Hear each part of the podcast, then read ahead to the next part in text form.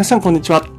聞くだけで40代でも副業ウェブライターになれるラジオのじゅんです。この放送はウェブライターとして実際に僕が経験したことや得たノウハウなどを平日毎日発信しています。副業ウェブライターに興味のある方はヒントを得られると思いますので、ぜひ聞いてみてください。はい。2022年2月27日日曜日ですね。今日ですね、日曜日なので、ゆる会なんですけども、今日の気温、長野県、僕が住んでいる場所ですね、最低気温マイナス2度なんです。これ、めちゃくちゃ暖かいです。いや、ほんと、冗談抜きで、先週までですね、マイナス17度とかいう世界にいたので、マイナス2度だと、朝、全然違いますね。すごく本当に、えー、暖かく感じる今日この頃です。そろそろ春も近いのかなと思って、ちょっとワクワクしております。本日はですね、えー、ちょっと需要があるかどうかわからないんですけれども、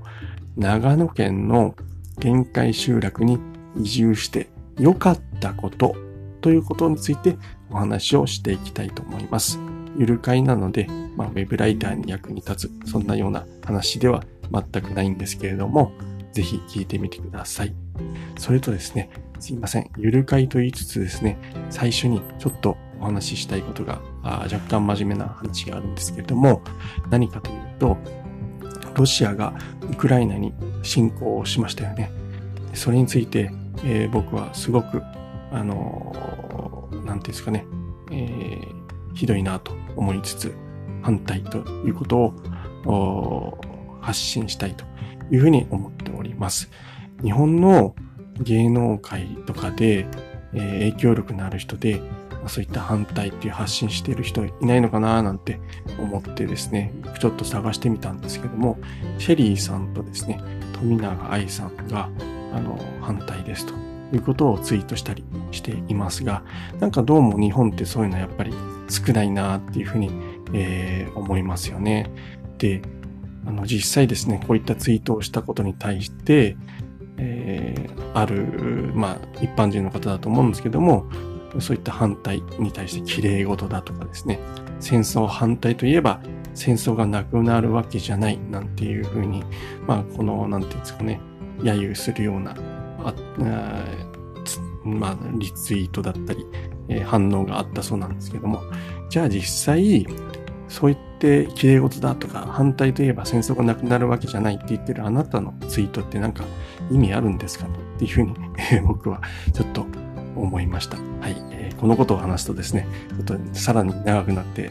えー、熱くなってしまいそうなので、ここら辺にしていきたいと思うんですけども、えー、僕もですね、えー、戦争断固反対です。ちょっと怒りを感じており、いる今日この頃です。はい。ちょっと気分変えて元に戻したいと思うんですけども、えー、はい、長野県の限界集落に移住してよかったことということで、ちょっと話していきたいなというふうに、えー、思います。えー、今朝ですね、ぶっこり考えていたんですけれども、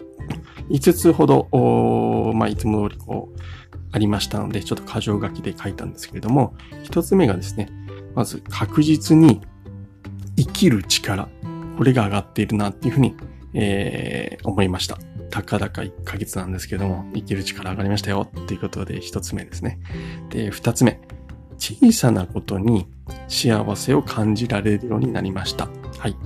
長野県の田舎に来るとですね、小さなことが幸せに感じられるようになりますよっていうのが2つ目。3つ目ですね。1日を夜終えた時に何をやっていたかわからなくな、わからなかったな。なんかだらーっとして、あれ今日何やったんだっけ？っていうようなことがなくなりました。はい。4つ目ですね。これはもう物理的な話なんですけども、温泉が近くにある。すごくいいです。はい。で、5つ目、ちょっと照れくさいんですけども、まあ、嫁さんとの距離が縮まったのかな、なんていうふうに、えー、思いました。この5つについて、かいつまんでちょちょっと話してみたいと思います。まず1つ目ですね。確実に生きる力が上がっているっていう話なんですけれども、これなんでかっていうと、まあ僕が住んでいる家がボロ家だっていうこともあるんですけれども、家のいろんなところを修理しなくちゃいけないんですよね。で、その際に業者さんにお願いしたり、あるいは自分でですね、えー、失敗しながら、こう、直したり、していると、家の構造がですね、まあ、少しずつ分かってくるんですよね。あ、ここの壁の中ってこうなってるんだとかですね。あ、水道の配管ってこういう構造になっているんだとかですね。あるいは給湯器。これはこういう風に動いているんだとか、こことここが繋がってないから動かないんだとかですね。そういったことが、えー、わかります。DIY を通じて、あるいは業者さんがやっているのを見てですね、えー、まあそういった家の中のいろんな部分の構造が分かってきて、前回は業者さんに頼まなくちゃ直せなかったものが、まあ、自分でもなんとかなるようになったり、えー、しております。急激にそういった意味で生きる力がついてきたのかなっていうふうに思います。家のインフラをですね、まあ、自分で直せるっていうのはすごくこう、心強いですよね。はい。何かあった時も自分で何とかできるっていう、そういった力ってすごいのかなというふうに思います。あとですね、こちら来てからですね、毎日朝雪かきをしていたんですね、先週まで。はい。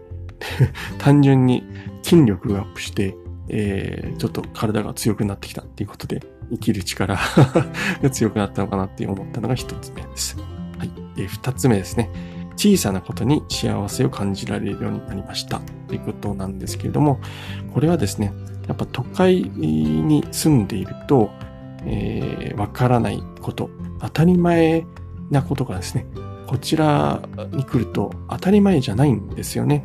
まあ、なんですかね。例えば、近くにいつでも24時間オープンしているコンビニがすぐ近くにある。夜中でも、なんか買いたいものがあったら買えるという世界とかですね。あるいは行きたいお店が、まあ、どうですかね。30分から1時間以内にだいたい行ける。歩いて、えー、電車で行ける距離にあるっていうようなこと。そういったことが、まあ、こちらでは全然当たり前じゃないんですよね。車がないと、まあもちろん行けない距離ですし、まあコンビニ、うちの場合コンビニ、あ、あ近くにあったんですよ、コンビニ。はい。歩いて、だいたい30分。前はですね、4、50分かけないといけないなーなんてコンビニ思っていたんですけども、30分で行けるところにコンビニがセブンイレブンがありましたよ。はい。まあ、こんなことがあの、30分で行ける距離にあったってことが喜んだりしてます。はい。まあそんなこんなですね。まあ本当都会にいると当たり前だったことっていうのが当たり前じゃないので、ちょっとしたことが、あ、よかったって、えー、すごい幸せを感じられるようになります。はい。水が出る、お湯が出る、えー、そんなこともすごく喜べている今日この頃です。はい。で、三つ目ですね。一日を終えて何をやったかわからない日がなくなったっていうことなんですけども、これは、まあ、あの、今後どうなるかわからないんですけども、今のところですね、毎日何かしら課題が一つ、二つ、課題をですね、一つ二つ解決しようということで、あの、動いてます。もちろんですね、えー、移住する前もですね、ウェブライティングの案件をやったり、ブログを書いたり、スタイフを発信したりってことで毎日やることっていうのは決めていたんですけども、それ以上に濃厚にですね、これをやんなくちゃいけないってことをですね、決めて、えー、一日の中でやるようになっています。で、終わった時に、あ、今日も一日何か一つ解決したな。今日一つ生活が良くなったな。なんていうふうに、えー、思って振り返るようになっています。夜ですね。はい。そんなところがすごくいいところの一つかなって思います。はい。で、四つ目。温泉が近くにある。昨日ですね、えー、温泉に行ってきたんですけども、温泉といってもですね、あの、僕が嫁さんと行ったのはですね、近くにある一般の、なんていうんですかね、公衆浴場みたいな温泉があるんですね。長野県の塩田にある別所温泉っていうところなんですけれども、そこにですね、3カ所ほど公衆温泉があって、地元の人が運営しているみたいなんですけども、150円でですね、温泉に入れるっていうことで、ちょっとこう、行ってみようっつって行ってきたんですけども、すごい硫黄の匂いのする泉質のいい温泉でしたね。はい。すごくなんか、150円で感じられる幸せってこういうことだなって 思いながら、あの、温泉に行ってきました。はい。長野県はすごい温泉が多いので、ぜひですね、あの、長野県移住おすすめします。はい。近くに温泉いっぱいあるんで、まあ、今後もですね、週末とかを利用して、ちょこちょことこう、温泉を日帰りで行ってきたいな、なんていうふうに、思っています。で、最後5つ目、えー、嫁さんとの距離が縮まったってことなんですけども、えー、まあ最初とかの話につながるんですけれども、まあいろんなトラブルがあったりですね、DIY をしなくちゃいけないとかですね、あるいは小さなことに幸せ感じるっていう話もしたんですけれども、一つ一つ当たり前のことが当たり前じゃない、あるいは何か解決しなくてはいけないことがあるとかですね、あるいは一人では解決しない、二人でやんなくちゃいけない、まあ、そういったことがすごく多いなって。これ、ね、決して僕がボロ屋に住んでいる、限界集落に来たからではなくて、やっぱり田舎ってそういうもんなのかなってちょっと思うようになっていますね。はい。で、そういったところがあるので、どうしてもま会話が増えたりですね、明日何しようとか相談したりですね。あのー、移住する前はまあ別にお互い明日何しようが、まあ別に、はあ、みたいな感じだったんですけれども、それがですね、こちらに来てから、やっぱり二人でこう何をしようとかっていう相談をする。まあそういったあことが増えて、会話が増えて、まあ、あの、距離が縮まったのかな、なんていうふうに、え、思っています。まあ、もともと別に、あの、仲悪いとかそういう話ではないんですけども、まあ、さらにこう、話す機会が増えたりして、距離が縮まったっていうお話でした。はい。以上ですね。長野県の限界集落に移住して、えー、良かったことということで5つ挙げさせていただきました。需要あるんですかね、この話。はい。あのー、ちょっとですね、土日、ゆるい会で話すことについて少し悩んでいて、どんなこと話せばいいのかな、なんていうふうに、えー、思って、えー、迷っています。こんな話がいいよなんていうのがあればですね、ぜひ Twitter でもスタイフのコメントでもいいので、えー、ヒントをくれるとすごく嬉しいです。僕はですね、この他に発信できる話としては、例えば仮想通貨、えー、まあ、今は暗号資産とかクリプトって言いますけど、僕は2017年ぐらいから今まで、今もですね、ずっと買い続けています。DeFi という運用をしたりですね、あるいは普通にドルコスト法として投資をコツコツしていたり、たまにトレードをしたり、そんなこともしておりますので、まあ5年というと、まあまあ経験長いのかなと思うので、そういった話もできますし、あるいは何だろうな、あの、農業、僕は4月1日から農業を始めるんですけれども、まあ、新規収納する方法、えー、なんで農業なのかとか、えー、長野県がなぜいいのか、どうやって農業を始めればいいのか、脱サラする方法、まあ、そんなことも話せます。あるいは、まあ今日みたいにですね、移住関連の話、そういったことも、まあ今、現体験、まあまさに生で進めていますので、そういった話もできますけれども、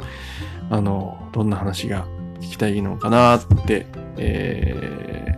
ー、できれば知りたいな、なんていうふうに、えー、思っている今日この頃です。はい、えー、アドバイスいただけるとすごく嬉しいです。